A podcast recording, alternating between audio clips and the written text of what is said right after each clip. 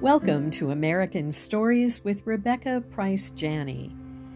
Back in 1843, 68 years after the American Revolution began, 21 year old Dartmouth student Mellen Chamberlain had an opportunity to interview a 91 year old veteran.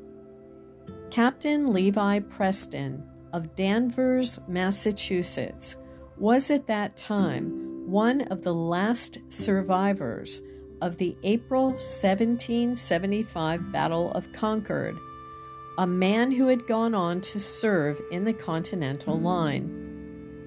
Chamberlain asked Captain Preston what had motivated him to take up arms against the British. Here is the exchange that occurred during that interview. Captain Preston, why did you go to the Concord fight, the 19th of April, 1775? The old man, bowed beneath the weight of years, raised himself upright, and turning to me said, Why did I go? Yes, I replied. My histories tell me that you men of the Revolution took up arms against intolerable oppressions what were they? Oppressions. I didn't feel them. What? Were you not oppressed by the Stamp Act? I never saw one of those stamps and always understood that Governor Bernard put them all in Castle William. I am certain I never paid a penny for one of them. Well, what then about the tea tax? Tea tax? I never drank a drop of this stuff. The boys threw it all overboard.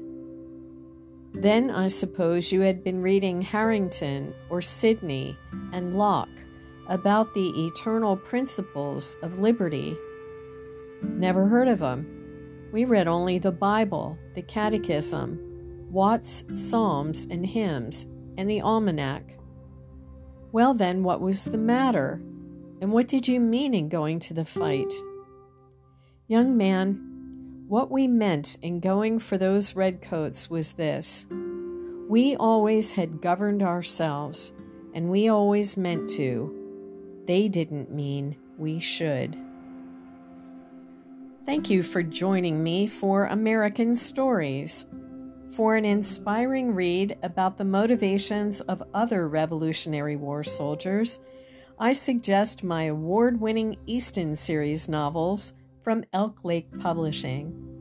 I'm Rebecca Price Janney.